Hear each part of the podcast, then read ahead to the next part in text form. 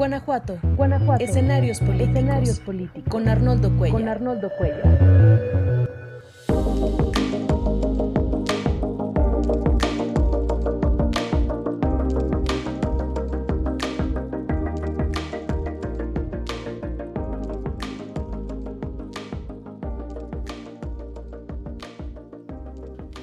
Hola, ¿qué tal? Buenas noches.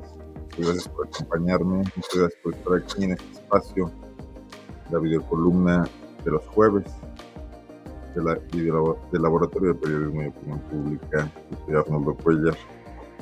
Gracias a quienes se están integrando y gracias a quienes ya colocan también algunos comentarios. Como Cristian Serna, muy buenas noches. Gracias y buenas noches. También Manuel Mancilla y Eros Bonita, muy puntual. Ahora ustedes, muchísimas gracias. Vamos a hablar de tres temas. Decidí encabezar eh, esta videocolumna con el título de Guanajuato Insolidario, porque realmente me siento conmocionado por lo que ocurrió el lunes pasado en, en el estado de Guanajuato. En todo el estado de Guanajuato hubo violencia pero particularmente lo que ocurrió en la comunidad de Barrón, en el municipio de Salamanca, donde jóvenes que iban saliendo de un plantel educativo estatal, donde está tanto un plantel de secundaria como un plantel de bachillerato, de videobachillerato de la Universidad Virtual del Estado de Guanajuato, fueron atacados por personas aún no identificadas que, según la información que tenemos hasta el momento de los testigos, Viajaban en motocicletas en esta comunidad que está al norte de Salamanca, en zona rural. Eh, digamos que está situada a medio camino entre Salamanca y Juventino Rosas. Estos jóvenes acudían a la escuela, salían de ella. Fueron cinco jóvenes asesinados, de acuerdo a la información que tenemos, cuatro menores de edad y una señora, una señora mayor que pasaba por el lugar. Quiero compartirles esta imagen eh, porque la idea es que esto no se olvide ni pase desapercibido. Y cuando yo hablo de un Guanajuato insolidario, pues me refiero a esta situación de normalización de la violencia. Para todo mundo, principalmente las autoridades, que tienen una responsabilidad pública, pero también todos nosotros, que vemos ya estos asesinatos como parte del paisaje, como una situación más como la masacre de la semana o del mes, lo leemos en los periódicos, algunos quizás con un poco más de morbo por conocer los detalles, no lo sé, el interés normal que suscitan este tipo de cosas, otros con preocupación, otros pues como algo a lo que hay que darle rápidamente vuelta a la página, que ocurre pues en una comunidad rural de Salamanca, lejos de León, lejos de relativamente de Irapuato, de Celaya que ha vivido sus propios eh, hechos violentos y terribles. Pero creo que este es algo que, a lo que debemos resistirnos, a la normalización de esta violencia. Y por ello yo quisiera iniciar esta columna el día de hoy, recordando por lo menos, viendo a estos jóvenes que les fue cegar la vida cuando la inician, recordar sus nombres, y aquí los tengo, Eleuterio Enríquez Navarro, Pamela Rubí Banda Rangel, el primero de 16 años, el segundo de 17, Estefanía Rodríguez Enríquez, también de 17 años, José Guadalupe Banda Ramírez, de 18 años, y Guadalupe Ramírez Gutiérrez, de 17 años, todos ellos estudiantes. Además, no tengo su fotografía de María Juana, María Juana Cano Méndez, de 65 años de edad, una ama de casa. Esto pasó el lunes y no tenemos ninguna explicación de por qué estos jóvenes fueron abatidos a tiros por sicarios que tampoco están identificados, que no sabemos si hay alguna posibilidad de detenerlos. Hoy se anunció, ayer ocurrió y hoy se anunció en los medios de comunicación la detención de tres de los presuntos asesinos de eh, las personas que fueron asesinadas en Celaya hace aproximadamente dos semanas, y también en otra masacre, en otro asesinato masivo ocurrido en un bar y, un hotel aledaños en la zona norte de Celaya, 10 personas, 11 personas finalmente fueron, fue el saldo mortal, pero tampoco sabemos por los comunicados oficiales, que es la única manera que tenemos de acceder a esta información, cuál fue el móvil, por qué estos tres sicarios iban ahí y fueron a disparar a estas personas, si los envió a alguien, si es una iniciativa de ellos, cuál era el objetivo, la estrategia de la que forman parte, o la táctica, o, o simple y sencillamente se trata de sembrar el terror, no lo sabemos. Y frente a esta falta de información estamos indefensos, porque realmente no sabemos en qué tipo de guerra estamos metidos en Guanajuato. Y yo supongo que las autoridades tienen algo más de información, supongo que hay interrogatorios de estos criminales.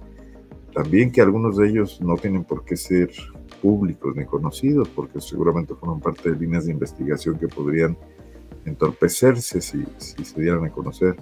Pero también debe haber una parte que la sociedad sí podría y sí merece conocer. ¿Frente a qué estamos? ¿Qué grupos criminales han tomado Guanajuato como campo de batalla? ¿Qué están peleando?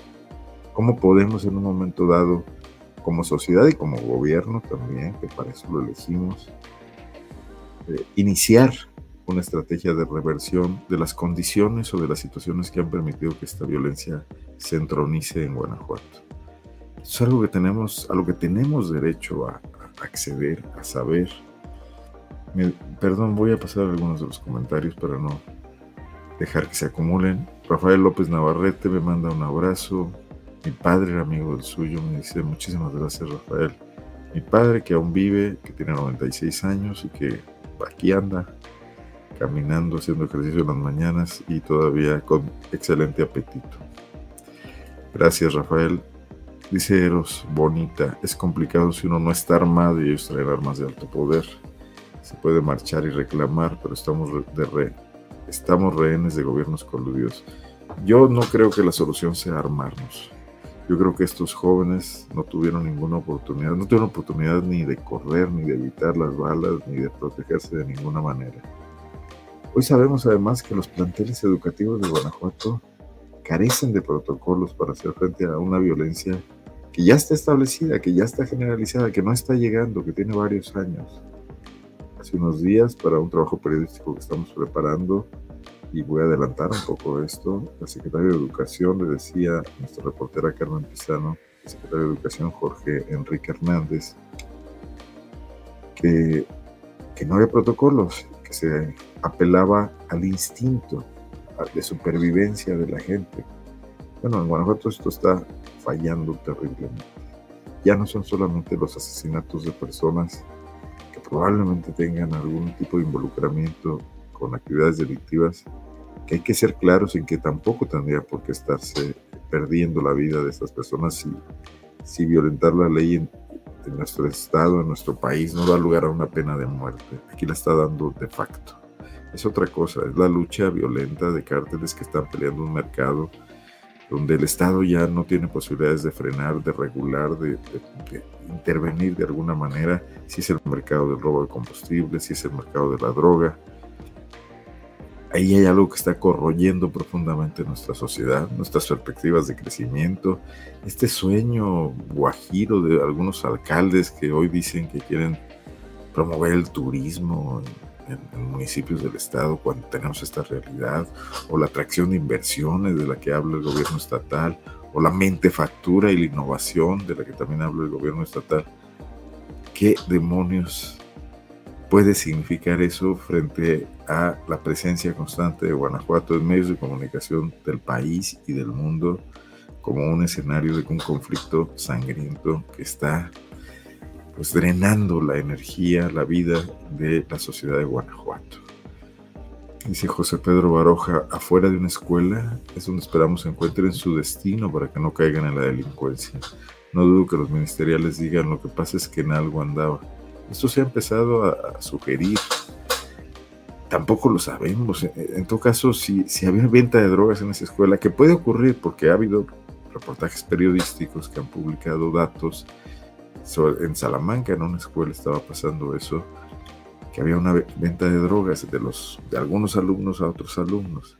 Bueno, si eso está pasando, también el Estado tiene que actuar. Los jóvenes están ahí cautivos en las escuelas por varias horas y algún tipo de autoridad eh, ejercen directores, maestros o por lo menos algún conducto informativo para que hacer saber a sus superiores y estos a, sus, a los otros funcionarios, a los que sí les toca, al fiscal eh, del Estado, al secretario de Seguridad, lo que está ocurriendo. No tenemos, no presumimos de una inteligencia policíaca, de un adelantarse a los acontecimientos, de videovigilancia, de inversiones enormes en tecnología. Aquí es donde tendría que estarse viendo que de alguna manera estas cosas pueden evitarse, pueden frenarse, pueden disminuirse. Buenas noches, dice Connie Soto. Gracias, gracias por su interés. Se está tardando la chica wet en responder, ni por mente factura. Bueno, la chica wet que se refiere Francisco a Sofía Wet, la comisionada de seguridad, eh, o el secretario de seguridad, o el fiscal, o el propio gobernador, que no ha sido el gobernador Diego Sinoé, para salir a ofrecer una condolencia a las familias. No sé si lo hizo ya en privado. Ojalá, y ojalá yo me equivoque, y si así lo es, si alguien me lo hace saber, ofreceré una disculpa pero públicamente yo he visto solo un par de declaraciones, una que dio en gira en el norte del estado ayer, antier, donde dijo que no se iba a quedar impune tanto el crimen de los jóvenes como el del hijo de un alcalde de Villagrán, que también resultó asesinado el mismo día por la mañana junto con su esposa. Y el día de ayer declaró que exhortaba, que combinaba a los alcaldes a intensificar los rondines policíacos en, las escuelas, en los planteles educativos, como si el Estado no tuviese responsabilidad alguna, como si las fuerzas de seguridad pública del Estado no fueran la corporación más eh, preparada, mejor armada y más numerosa de Guanajuato, que tendría que estar coadyuvando, como si no hubiese un mando único de facto en muchos municipios de Guanajuato, que depende del gobernador, el secretario de Seguridad, aunque le haga más caso al fiscal, formalmente depende del gobernador.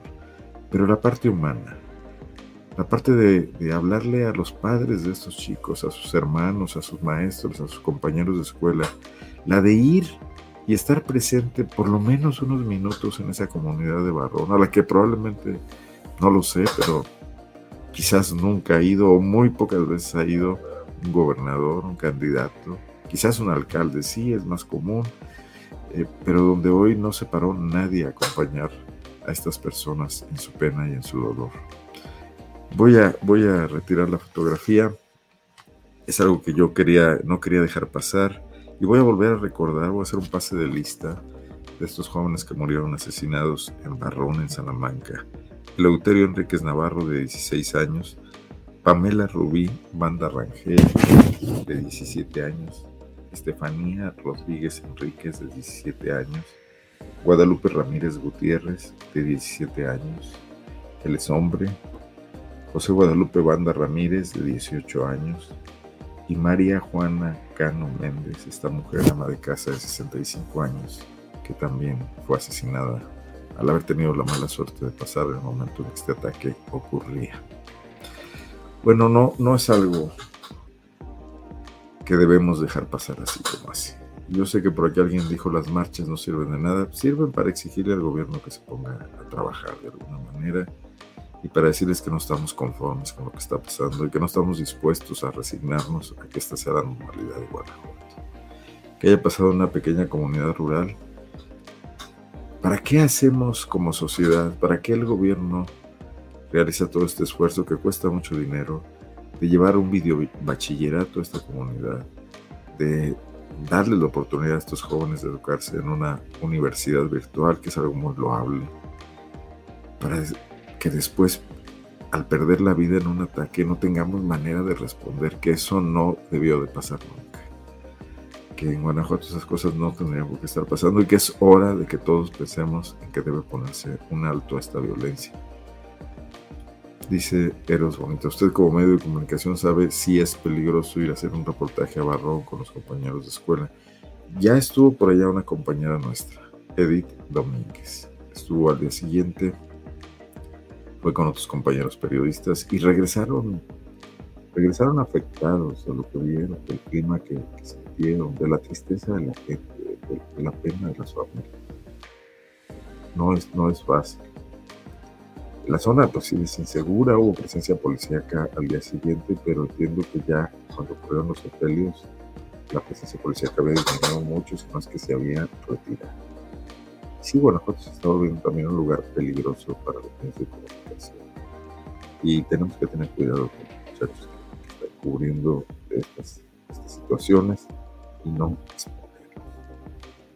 No nunca sabe qué les va a pasar un ataque. El único periodista que ha perdido la vida en Guanajuato asesinado, Israel, de Salamanca, lo fue por porque, fue porque acudió a cubrir una llamada de presuntamente una bolsa con restos humanos muy temprano, casi de madrugada, en una zona periférica de Salamanca. Sus eh, agresores fueron detenidos, por lo menos dos de ellos, pero también hay muy poca claridad si eso fue premeditado, si, se le tendió de alguna manera una trampa a Israel o cualquier otra cosa si fue casual, no lo sabemos. Y es algo que no nos permite mucho tampoco movernos como medio de comunicación. No sabemos si los grupos criminales ya están volteando también a elevar el nivel de violencia. Hoy hubo eh, el asesinato de un policía en Irapuato, otra oficial de policía resultó herida. Y unos días antes había habido narcomantas en Irapuato, bastantes, una docena o algo así, entre, varios, entre Irapuato y otros municipios aledaños anunciando ataques a policías. Dos días después ocurre este asesinato. No podemos resignarnos. Es, perdón que insista en, esta palabra, pero no podemos resignarnos como sociedad a que esto continúe pasando, empeore, se mantenga y que nos sigan contando verdades a medias o de a tiro nos oculten información de lo que está pasando. Pudo ser médico, ingeniero, arquitecto, periodista, alguno de ellos. No me imagino que estarían dispuestos a hacer si aún viviera. Pues sí, vidas cegadas en, la juventud cuando están por definir sus destinos. Y, en Guanajuato los jóvenes están gravemente expuestos. Ha habido un incremento notable de asesinatos de jóvenes de ambos sexos y no se diga ya el tema de las desapariciones que también afectan mucho a jóvenes, a mujeres jóvenes y a hombres jóvenes y se teme que haya ahí alguna estrategia táctica de reclutamiento de los grupos criminales y también de trata de personas. Y es otro tema al que no se aprecia, sobre el que no se aprecia una respuesta contundente de la autoridad. Hay que recordar tan solo cuánto tiempo se tardó el gobierno de Guanajuato, Miguel Márquez, Diego Simón y el fiscal de Guanajuato, el procurador Carlos Amarripa, en aceptar que en Guanajuato había desapariciones, producto de actividad del crimen organizado. Se atrevieron a hacer chistes de muy mal gusto, como Miguel Márquez cuando dijo que se iban con la novia o se iban a Estados Unidos, teniendo él ya información, sabiendo, porque se le reportan los casos, que Guanajuato estaban ocurriendo cosas que no eran normales. Y esto creció hasta, hasta convertirnos en un estado lleno de fosas en muchos municipios de la entidad por no entenderlo, por no darnos cuenta, porque nos mintieron, porque lo sabían y lo ocultaron por cuidar su imagen. Esto que tanto hemos discutido aquí en, programas pasados de esa, esa afición, esa manía de los gobiernos, de todos los signos que tenemos, de cuidar su imagen, de invertir grandes cantidades de dinero en su imagen, en el próximo paso que van a dar en la política, si van a buscar la candidatura o no. Entonces los temas eh, como estos se les vuelven eh, difíciles y complicados de abordar. No lo quieren hacer, no saben cómo hacerlo y nadie nace enseñado. Pero nadie nace enseñado muchas cosas y puede capacitarse. si tienes una responsabilidad pública tienes que entrarle y aprender de todo. Aprender a enfrentar momentos difíciles. Y si no eres experto, te asesoras de expertos. Pero esta proclividad a, dejarlo de lado, a ocultarlo, a barrerlo debajo de la alfombra, a hacer como que no pasa nada, es algo de los que nos tiene metidos en la gravedad de la situación actual. Dice Eros, hasta la Guardia Nacional los mata con sus protocolos. Tenemos el caso del estudiante de Salamanca, exactamente. Y que no sabemos la suerte que vaya a correr el oficial que disparó, porque entiendo que será ya trasladado a la Ciudad de México para que el proceso se siga allá. El alcalde de Guanajuato justificó la ejecución de un joven, Yair, de la colonia del Encino, comentando que era porque andaba en lo mismo, victimizando, revictimizando a la víctima y a sus familiares. Bueno, de Navarro yo no me espero un gran humanismo ni una gran solidaridad. Otro que cuida la imagen y que cuida los negocios que le gusta y que quiere hacer, pero de eso estamos plagados definitivamente. Gracias Alejandro, espero pues que esto pueda servir de algo para hacernos reflexionar un poco, sencillamente en el hecho de, de cuando vemos los titulares de los periódicos, pensar que no vivíamos así y no merecemos vivir así y tenemos que tratar de regresar a otra forma de vida. No va a ser fácil y va a costar trabajo. Pero si no lo empezamos a pensar, no lo exigiremos a las autoridades. Cuando vengan los candidatos en campaña en unos 18 meses más, es algo que tendríamos que estarles planteando. ¿Qué van a hacer para, para calmar la violencia y la seguridad y la inseguridad que vive el estado de Guanajuato? Bueno, quiero abordar otros temas. Quise empezar con esto. Les agradezco mucho eh, la paciencia y la disposición. Perdón, que dice que no se pueden publicar. Ok, bueno. El otro tema que quiero tocar es la continuación del trabajo periodístico que les trajimos de, la investigación que realizó Melissa Esquivias la semana pasada, que tuvo muchas repercusiones y que fue eh, bloqueada y boicoteada para que ningún otro medio de comunicación se subiera, la siguiera, no obstante que era un tema noticioso, no obstante que ha habido reacciones. Hoy, por ejemplo, en la sesión de ayuntamiento que debió ya terminar, que empezó a las 7 de la noche, eh, me refiero al municipio de León, la alcaldesa Alejandra Gutiérrez eh, presidió desde Mérida, a donde se fue el día de ayer para participar en un evento internacional como ponente sobre ciudades inteligentes y, se vio obligada a presidir a controlar de, forma remota esta sesión, donde podía haber algún tipo de pronunciamientos como el que hubo al final de la regidora de Morena, Gabriela Echeverría, quien eh, planteó que el contratista de cuestiones de imagen, de publicidad, de diseño, de la marca ciudad, Humberto Ruiz Peláez, renuncie a su cargo de consejero del Implan por el conflicto de interés que representa eh, ser al mismo tiempo proveedor del gobierno municipal y consejero ciudadano, que de alguna manera los consejos ciudadanos le dan carácter a sus integrantes de funcionarios del gobierno. Por más que sean ciudadanos, están participando de temas públicos, de temas reservados, de información confidencial, de decisiones que se van a que van a impactar en la vida de la ciudad, más en el INPLAN, el Instituto Municipal de Planeación. Y hay que recordar que Humberto Ruiz además es eh, también publicista de importantes eh, inmobiliarias, incluso en, algunas de sus páginas web tiene eh, colocada publicidad de venta de edificios de departamentos. O sea, ahí el conflicto de interés todavía es más claro. Bueno, esto se planteó hoy, desconozco las respuestas porque debí debí interrumpir eh, mi, seguimiento de la transmisión de la sesión de ayuntamiento, incluso por eso entré acá un minuto tarde. Pero el tema ha tenido varias repercusiones. Lo que me quiero referir es a lo siguiente, me parece relevante. El lunes, eh, en la conferencia de prensa de los lunes en la mañana de la alcaldesa Alejandra Gutiérrez, eh, la reportera Marisa Esquivias de PopLab, autora de esta investigación, tuvo la oportunidad de preguntarle sobre la transparencia de la asignación de estos contratos.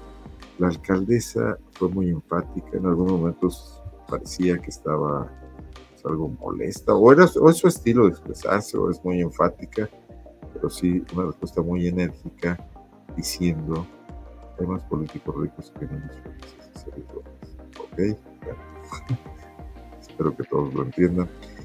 Eh, la alcaldesa respondió a Melissa Esquives que problemas de transparencia no había, que todo estaba perfectamente expuesto, los contratos, las facturas, los pagos que se le han hecho a las empresas, a las dos empresas de Humberto Ruiz, Sintagma y Sinapsis. Pues no me acuerdo si, se llama así la otra, nombres muy parecidos. Y que todo estaba ahí y lo que no estuviera no lo podían entregar. Y, y lo que pedíamos precisamente son los entregables de esos contratos porque Humberto Ruiz tiene que exhibir ante el ayuntamiento como el cumplimiento de la tarea que le fue encomendada. en materia de diseño, todos los, todos los manuales de diseño, etcétera, eh, algo que no debe ser complicado. Pero en el tema de la marca ciudad, donde hay una estrategia de posicionamiento de la marca ciudad, por la cual ha venido cobrando mucho dinero desde la administración de Héctor López Santillana y ha recibido pagos en esta administración de Alejandra Gutiérrez, ahí también nos gustaría mucho saber en qué se ha invertido esa cantidad de dinero.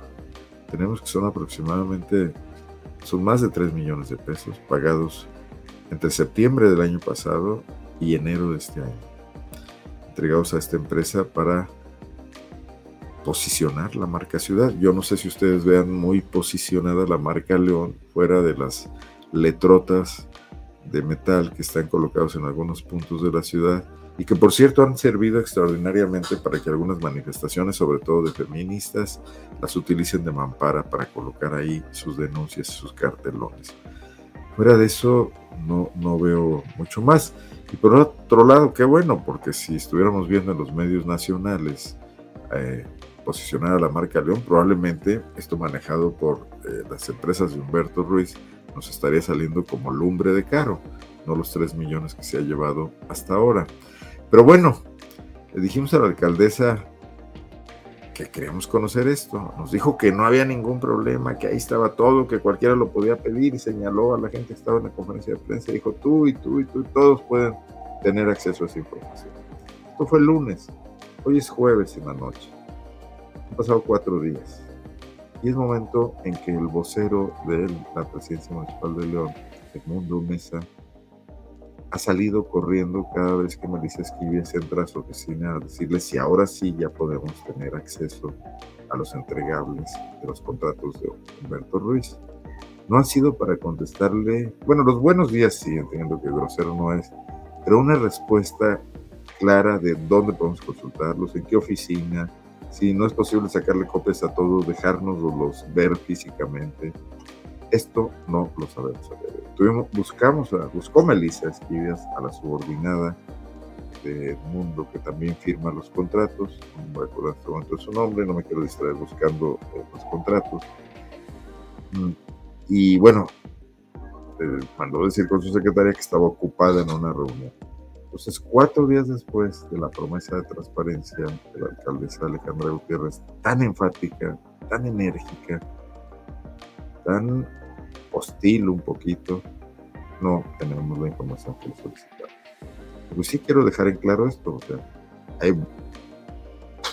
mucha voluntad eh, de exhibir que se es transparente, mucha energía y hay poca consecuencia en los hechos. Y esto me parece terrible para una alcaldesa que venía un poco a revolucionar pues, el, el gobierno de seis años, un hombre mayor, cartonado, autoritario como Héctor López Santillán. Premiado, por cierto, con muchas influencias en el gabinete de Diego Sinué Rodríguez Vallejo, pero hacía falta una, una voz fresca y joven, un rostro amable, diferente. Esta ciudad necesita la energía de los jóvenes, pero pues con estas cosas no estamos viendo claro de a dónde quiere llevar la alcaldesa Alejandra Gutiérrez la imagen de su administración y no la imagen que le hace Humberto Ruiz de Leoncito este pirateado eh, y el azul eh, que parece un azul medieval como de corte europea eh, sino la imagen de un gobierno distinto y diferente y la construcción de una imagen de política que puede ofrecer cosas importantes hacia el futuro de Guanajuato. Dice Eros, es bueno que ustedes acudan a transparencia. Tenemos planteado también lo, mismo que le estamos pidiendo a Humberto, que nos ofreció la alcaldesa, lo estamos pidiendo por la vía de transparencia, que se toma su tiempo, siempre tiene unos cuantos días para contestarnos y luego puede pedir plazos, etcétera. Pero estamos por las dos vías. Sin embargo, no quiero dejar de hacer el señalamiento de que la promesa de transparencia de la alcaldesa no se ha cumplido después de cuatro días. Bueno, Dicho esto, no son las únicas cuestiones que pasan en Guanajuato. Mientras la violencia a la que aludíamos al principio nos tiene atrapados, consternados, los políticos parecen muy poco preocupados por eso que está pasando. Porque ya andan todos viendo cómo se dan las cosas de aquí al 2024.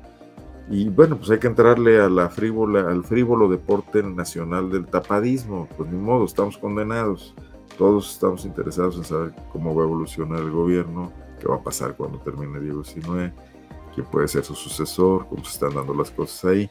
Y ahí estamos nosotros, los analistas, que nos dedicamos a estar observando a los políticos en su comportamiento, en, lo que dicen y en lo que hacen, en este doble lenguaje o triple que tienen siempre, pues también tenemos una obligación de descifrar un poco cómo estamos viendo las cosas para que siempre será una opinión, siempre será rebatible, interpretable, eh, pero eh, yo se las quiero compartir. Estoy viendo, y a lo mejor es demasiado pronto, que el destape que realizó Diego Sinoé de Jesús Oviedo Herrera hace tres o cuatro semanas, eh, mediante el programa, el nuevo programa de desarrollo social llamado Guanajuato Ahora sí, o Contigo sí, o algo sí, o no, ya no sé, eh, se diluyó un poco a lo paso de los días, de muy pocos días, el impacto que se le quiso dar haciendo cambios en el gabinete, pues ya lo hemos visto que también se diluyó porque resulta que la mitad, no la mitad, las tres cuartas partes de los cambios anunciados obedecen a la esfera de influencia de, Héctor López Santillana, lo cual ha creado también la confusión de que Héctor López Santillana está vivo como posible precandidato, donde nadie lo había mencionado hasta ahora. Pero muchos panistas se están moviendo para buscar alternativas y sienten que Oviedo no llena sus expectativas. En León particularmente hay cierta resistencia porque dice, bueno, pues es de Cortázar, que aunque sea integrante de la familia, dueña de flecha amarilla, pues no es de León y no es un empresario reconocido, etcétera hay un cierto panismo que quisiera otros nombres. Y está también el tema de que hay un plan B, porque si se trata de que sea mujer la candidata, pues lo define así la dirigencia nacional del PAN o las alianzas que lleve a cabo la dirigencia nacional del PAN con las otras fuerzas políticas. Un tema tampoco hay que olvidar.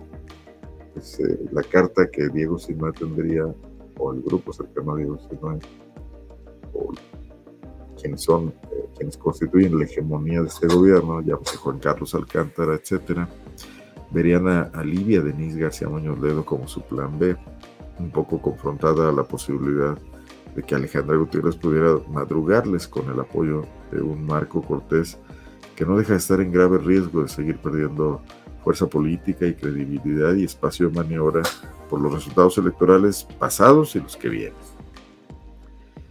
Eh, pero también empiezan otros a decir, bueno, ¿y por qué Luis Ernesto no? La respuesta se la dan ellos mismos, porque Luis Ernesto le pide permiso a un pie para que el otro se mueva, porque ha decidido llevar una política parsimoniosa que parece que no está pues, funcionando mucho, eh, porque está esperando sentado a que todos los que van enfrente de él caminando se caigan y él quedar, y parece que esa es una muy mala táctica. Esta semana vi movimiento en prensa relacionado con Ernesto Ayala, raro, pero se movieron por ahí algunos de sus alfiles y colocaron en columnas políticas, muy intencionadamente, estas columnas políticas a las que se les puede hablar por teléfono y sugerirles temas, que eh, había una gran iniciativa legislativa empujada por Luis Ernesto Ayala de mejora regulatoria. Bueno, algo que la mayor parte de los mortales decimos, y eso se come, puede que sea muy importante para ciertas industrias, para ciertos servicios, eh, siempre y cuando pues, veamos cómo viene, qué quiere decir con eso, porque este país tiene haciendo mejoras regulatorias desde hace años y siempre queda nada de ver, ¿no? Para que sea menos difícil los trámites en las dependencias gubernamentales, etc. Pero yo me, me dije, si crees el resto ya la que con la mejora regulatoria va a dar un hit, ya no digamos de cuatro esquinas, sino si quiere un doblete o hasta envasarse en, una rolita elevada eh, al cuadro, como sea, pues ¿quiénes son sus asesores? Seguramente Luis Mario Aguilar y Maya, un priista que es igual de parsimonioso que, Luis Ernesto Ayala, de temeroso, de timorato, así lo ha sido toda su carrera política. No, bueno, pues entonces ahí hay muy poco que hacer, pero lo que me llama la atención que se esté pensando en esos nombres. Que, que el dedazo de Diego Sinoé en favor de Oviedo no haya logrado convencer ni siquiera a todos los panistas, ni siquiera a todos los panistas cercanos a él. Luego está el factor Márquez. Yo me he referido mucho a quienes me siguen en lo que escribo y en lo que comento en estas videocolumnas, saben que, que pues, pienso, eh, defiendo la tesis de que Miguel Márquez todavía es un hombre que ejerce poder en el gobierno de Diego Simón Rodríguez Vallejo y que lo ejerce a través de secretarios que él puso, que le deben muchos favores, con los que tiene compromisos políticos muy firmes, muy serios, complicidades políticas, incluso no solo compromisos, y que aparte de eso, a partir de eso le llega información de lo que pasa en el seno del gobierno de Sinaloa y puede anticipar jugadas, que además tiene peso específico en el PAN, que tiene, lo tiene en los municipios, lo tiene con alcaldes, lo tiene con diputados, y que en un momento de tensión, de disgusto con la candidatura que empuja Diego Sinue, él también puede sacar sus cartas o buscar eh, un beneficio en su favor, como pudiera ser la posibilidad de llegar a una senaduría, que yo todavía tengo mis dudas de que a Márquez le interese de verdad, le, le inquiete regresar a la política en una senaduría donde quedaría muy expuesto. Hasta ahora ha salido bien librado de la política. Nadie lo acusa de corrupto, pese que hay serias dudas sobre su moralidad, por las cosas que avaló. Avaló esa compra de medicamentos monopólica a dos fabricantes que persiste hasta la fecha. Avaló escudo, gran fraude del inicio de su sexenio, 2.700 millones de pesos que no sirvieron para nada en cámaras obsoletas y mal, mal, mal eh, instaladas, pero mal coordinadas, que nunca le dieron a Guanajuato la oportunidad de tener información. Eh, avaló eh, a su compadre, el gallo Barba, que asignaba contratos a diestra y siniestra. Pues a mí no me pueden venir a decir que, que Márquez es honesto, sospecho que no lo es, pero sí creo que en general la opinión pública lo tienen una percepción de hombre honesto. Ayuda a su sonrisa, ayuda a su bonomía, ayuda a su eh, personalidad de cura del pueblo, etcétera, y ha salido bien librado en ese sentido. Y regresar a las vidas de la política nacional, ir al Senado, a, a lo rudo, a la batalla dura, a enfrentarse a los Noroña de este mundo, se me hace que no es algo que a Miguel Márquez le interese mucho voy a revisar porque a lo mejor hay por acá algunas preguntas o algunos comentarios. El delfín tiene menos carisma que el propio gobernador y eso ya es decir mucho. Bueno, Eros Bonita está muy filoso, muy filosa hoy, ya no sé el género, muy filose. Apolonia Santa María, qué gusto saludarte. ¿Qué pasa con el fiscal? ¿Es de qué cártel? Bueno, yo creo que no es de ninguno, o a menos que haya creado el suyo, pero yo creo que hay tolerancia a algunos cárteles desde la Fiscalía de Guanajuato. No creo que sea porque sí, por capricho, por simpatía, por... Debe ser porque hay complicidades. Primero fue sobre Santa Rosa de Lima, en ese largo lapso de 2012, 2013 hasta 2018, y hoy probablemente sea con el cártel Jalisco Nueva Generación. Dice Cristian Torres, ¿cuánto dinero le estará metiendo el gobernador a los Bravos de León? porque no es suficiente toda la semana perdido. Qué barbaridad, Cristian. Bueno, pues encima de todo que pierda. Sí, y lo está haciendo a través de TV4. Ahí hay un mecanismo para puentear dinero. TV4 no tiene tanta liquidez para sostener un equipo de béisbol. Le sirve mucho porque le da público, le da credibilidad, pero es un subsidio cruzado que viene muy probablemente del gobierno del estado.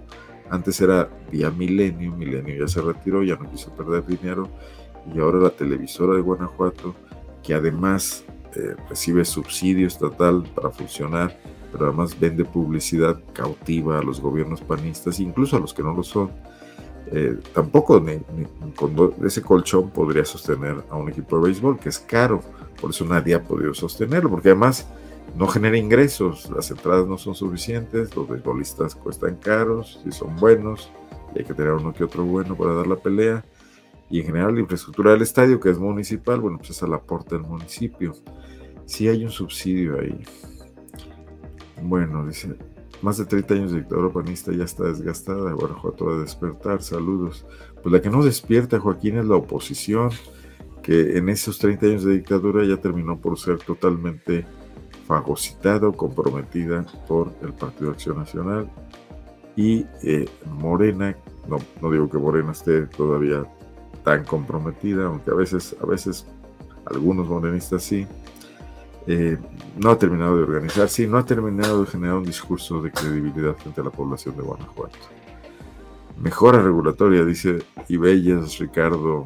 Si ellos pusieron todos esos trámites engorrosos. O sea, la vieja táctica de crear el problema y luego aparecer con una varita mágica para solucionarlo.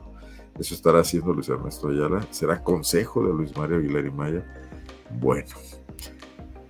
Dice Apolonia Santa María, eso de Muñoz fue muy triste. ¿Cómo este hombre se acabó así de tan caso y porrazo de no creerse? Bueno, tiene una gran edad, eh, sí, una vida agitada. Yo creo que es normal. Lo notable es que siga haciendo política y que siga apareciendo siga dando declaraciones y tenga foro. Ahora tiene foro porque critica a López Obrador. Cuando no lo hacía, no tenía tanto foro como el que tuvo. Pero yo creo que Porfirio es un hombre que está ya más allá del bien y del mal. Hay que recordar que fue candidato en Guanajuato hace 30 años, 31 años. Y ha, sido, ha hecho época. Un político pícaro, tampoco, tampoco es un santo, pero inteligente a más no poder y un gran tribuno. A ver, esta pregunta, ¿qué opinas de las declaraciones de Madero? No seas malo, Cristian, dime algo más. ¿De cuál Madero? ¿De Gustavo Madero? Se me escapa un poco, ¿eh? Saludos desde Querétaro, dice Jesús López López. No me pierdo la mesa de astillero de los martes. Gracias, Jesús, el eje del Bajío que se ha constituido ahí. Con Temoris Greco. TV4 genera audiencia con las misas dominicales del expiatorio otro subsidio, pero eso no le sale tan caro como los bravos, porque no creo que le paguen al arzobispo ni a los sacerdotes. De no ser por Alfonso Durazo en su momento, el marro seguiría protegido por la mafia panista y zapato. Joaquín Ibarra. Bueno, eh, es jueves, es la segunda videocolumna de la semana, tampoco los quiero agotar tanto. Ojalá me pasen las declaraciones de Madero, las googleo ahorita porque realmente no estoy enterado de ellas, perdón, una disculpa. Pero yo con lo que quiero eh, quedarme esta noche y dejarlos a ustedes, además del primer mensaje que ya, que ya comentábamos, es el tema de que el dedazo de Diego Sinaloa tiene que caminar todavía mucho para cuajar. Que así como lo dio, hay resistencias. A lo mejor te refieres a estas, hay resistencias en Guanajuato. Dice Gustavo Madero, va por México, debe aceptar su debacle, debe ser apocrítico bueno, encaja con la postura que también tiene Damián Cepeda. Eh, hay panistas que están ahorita fuera de la toma de decisiones que ha copado totalmente Marco Cortés y que están siendo muy críticos, porque tienen que serlo, porque es lo, es, son los limones que le da la actual circunstancia política a los opositores a Marco Cortés y tienen que hacer esa limonada. No sé si llegaran a la dirigencia, si ellos mismos no estarían de acuerdo con una alianza que les da rentabilidad electoral de alguna manera y que les permitiría tener, seguir teniendo puestos políticos. Pero además se vería muy mal el PAN en este momento saliéndose de la alianza. El PAN es la locomotora de la alianza en términos electorales. En términos políticos y de imagen, pues somos empresarios, sobre todo Claudio X González, Gustavo de y algunos intelectuales también de peso. Eh, intelectuales como Aguilar Camín, como, como Enrique Krause, y todo lo que ellos manejan, ¿no? Eh, el PAN sería considerado un saboteador de la alianza, un, esquirol de la alianza si se saliera y sería un costo político fuerte y sería responsabilizado de darle el triunfo a Moreno. Ahora, bueno, la reflexión es que va por México lo piense mejor, las tácticas. Pero mientras estén estos personajes, Alito Moreno, Marco Cortés, Sí, el, el, del PRD Zambrano, que es ese, ese Muñoz Ledo por ahí van, pero, pero sin la inteligencia de Muñoz Ledo. Eh, pues ellos no van a querer soltar eso, de ninguna manera. Y, y, y se, son rehenes mutuos unos de otros, lo vimos con lo de Alito Moreno ahora que salieron a respaldarlo todo, estas clarísimas acusaciones de enriquecimiento inexplicable en Campeche y los audios, etcétera. Entonces, el PAN siempre ha sido un partido que ha tenido debate interno mucho más que el PRI, aunque en el PRI también ya se están generando corrientes críticas en ese sentido. Pues todavía falta el 23, todavía falta lo que va a ocurrir en el Estado de México y en Coahuila. Sería sano que la Alianza Va por México redefina objetivos y analice con frialdad qué fue lo que pasó el domingo pasado por sus fines, por sus objetivos y no que continúen diluyéndose como hasta ahora, porque además hacen entrar en crisis al sistema de partidos y para una democracia eso no es ninguna buena noticia. Es correcto, me dice Gustavo Madero. Cristian, muy bien. ¿Qué pienso del programa para que los periodistas tengan beneficios? Bueno, está dirigido a los periodistas que no trabajan en empresas, que son de alguna manera freelance, que tienen sus páginas web, que no tienen ningún tipo de seguridad social. Miren, en el caso de Guanajuato, muchos periodistas que han salido de los medios de comunicación convencionales de las grandes empresas y han puesto sus páginas, sus páginas de Facebook, también se han convertido ya algunos de ellos en empleadores, en patrones. Eh, les ha ido muy bien con la publicidad del gobierno del estado, el gobierno de Guanajuato y los municipios gastan mucho dinero en publicidad y entonces esto ha permitido economías importantes para, para estos medios. Un periodista que en un medio de comunicación tradicional no pasaba de ganar, si bien le iba 15 mil pesos, quizás menos, 10, 8 mil pesos. Yo estado en medios de comunicación, he dirigido el correo nacional, conozco esta situación, pagamos mal los medios de comunicación. Eh, sale y pone su página web, logra que tenga presencia, no es difícil en internet, ahora con los temas policíacos es muy fácil captar audiencias. Eh, y si logra un contrato, unos tres o cuatro contratos con gobiernos municipales y con gobiernos estatales, de 50 mil pesos cada uno de ellos, que no es difícil, logra sumar 200 o 300 mil pesos de contratos, que ya representan un ingreso pues de 15 mil pesos, más o menos, ¿no? ¿No? 150, 180, si, si logra 300 mil pesos ya, ya, ya está ganando mucho más, ¿no? Ahorita no me da ya la cabeza para las cuentas, pero estaría ganando más de 20 mil pesos mensuales. Eh, pues está mucho mejor que en el medio de comunicación en el que estaba. Claro, tiene obligaciones para poder facturar, tiene que darse de alta en Hacienda, etcétera. Eso a veces es una lata, pero hay que hacerlo, sobre todo para quien no está acostumbrado a cuestiones empresariales, tiene que contratar a un contador, etcétera. Pero ya está en una situación que no es precisamente de precariedad. Puede pagar seguro social, autoasegurarse, etc. Yo creo que este programa va muy enfocado a, periodistas de zonas del país que sí están en una situación muy, muy precaria. Sin embargo, no deja de a mí causarme un poco de preocupación el hecho de que desde el Estado se, les den beneficios a periodistas porque ha habido un fracaso del sector periodístico, empresas y demás, en darles una, un ingreso digno y todos los beneficios de la seguridad social a los periodistas. Yo pienso, ¿por qué el Estado no eh, mete entre las condiciones, por ejemplo, para comprarle publicidad a un medio de comunicación, que sus trabajadores estén asegurados, que ganen mínimos profesionales, que tengan derecho a, reparto de utilidades? Los medios eh, nacionales son muy exitosos los corresponsales siempre están muy mal pagados, aún de periodistas muy democráticos. Eh, Carmen Aristegui le paga muy mal a sus corresponsales, por ejemplo. Entonces, no creo que esto venga a resolver el problema. Y me parece una medida que pues, sí suena un tanto cuanto populista y también corporativa. Yo decía en el programa de Julio Astillero, es como meter a la CNOP a los periodistas. Sé que muchos no estarán de acuerdo, pero me preguntaron qué pensaba. Eso es lo que pienso.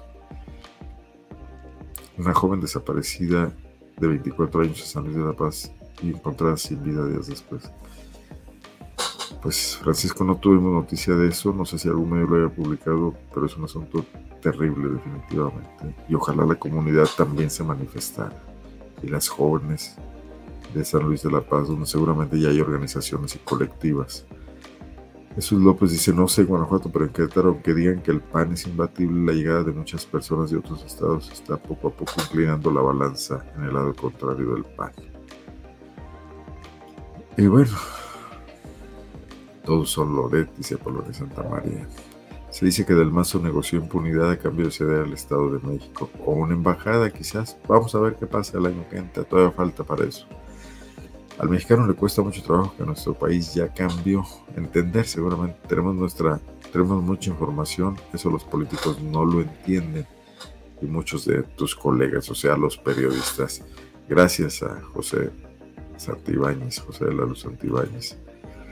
Presupuesto de chayote del gobierno del estado de Guanajuato 2022, 200 millones de pesos. No, Gregorio. Los presupuestos publicitarios del gobierno del estado de los últimos cuatro años, el último de Miguel Márquez y los tres años de Diego Sinue, han rondado los 500 millones de pesos. Quizás el que se aprueba en el ejercicio anual de presupuesto por el Congreso anda en esa cantidad que tú mencionas, pero luego vienen las ampliaciones y siempre, eh, y hay presupuestos ocultos disfrazados en dependencias que no son del Poder Ejecutivo, otras siempre andan rondando los 500 millones de pesos. Es la famosa cantidad que, encontramos cuando estábamos en Zona Franca, uno de los últimos trabajos que hicimos allá, del presupuesto de un millón de pesos diarios de Miguel Márquez Márquez en su último año como gobernador eran 380 millones de pesos aproximadamente. Eso ha venido creciendo con Diego sino en estos años, más redes sociales, donde también se invierte mucho. Guanajuato compró ahora en el informe esto que llaman el flash tag, que es que cuando tú escribes Guanajuato GTO aparezca un, logotipo ahí, una imagen que es el perfil del estado de Guanajuato. Eso cuesta mucho dinero, se lo compran a Twitter y lo hizo el gobierno del estado de Guanajuato. Bueno, pues llegamos hasta aquí. Seguiremos platicando de estos temas. Espero que menos de violencia, más de sucesión y de política y de otras grillas. Y dejen ir a enterarme de que, cómo terminó la sesión del Ayuntamiento de León. Paso los últimos comentarios. 500 millones de pesos. Exactamente. Así es. Hay que checar no el presupuesto, sino la cuenta pública cuando ya todo pasó. Ahorita se puede acceder ya a la cuenta pública del 21 y a las demás anteriores, 20, 19, para ver los tres años de Diego Sinue. Están en transparencia todas. Bueno, pues muchísimas gracias. Aquí los dejo.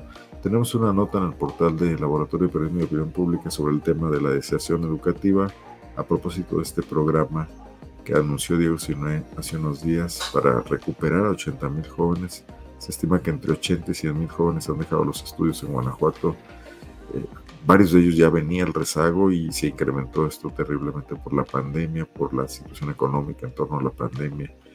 Eh, nuestra visión es crítica, un poco que el diagnóstico no está revisando todo lo que está pasando, sobre todo el tema económico que ha llevado a los estudiantes a dejar las aulas. Eh, muchísimas gracias, Eros. Aquí estaremos dos veces a la semana. Si la semana pasada no pude estar en jueves, porque no pude cambiar una cita que era urgente para mí de un tema informativo. Pero bueno, trataré ya no hacerlas en estos días. Muy buenas noches, muchas gracias. Antes de irme, quisiera dejarles esta imagen. Y no olvidar. Muy buenas noches. Pásenla bien. Soy Arnoldo Cuellar y soy miembro del Laboratorio de Periodismo y Opinión Pública si pueden, denme un like en las redes sociales donde estén viendo la transmisión. Muy buenas noches y gracias, Eduardo.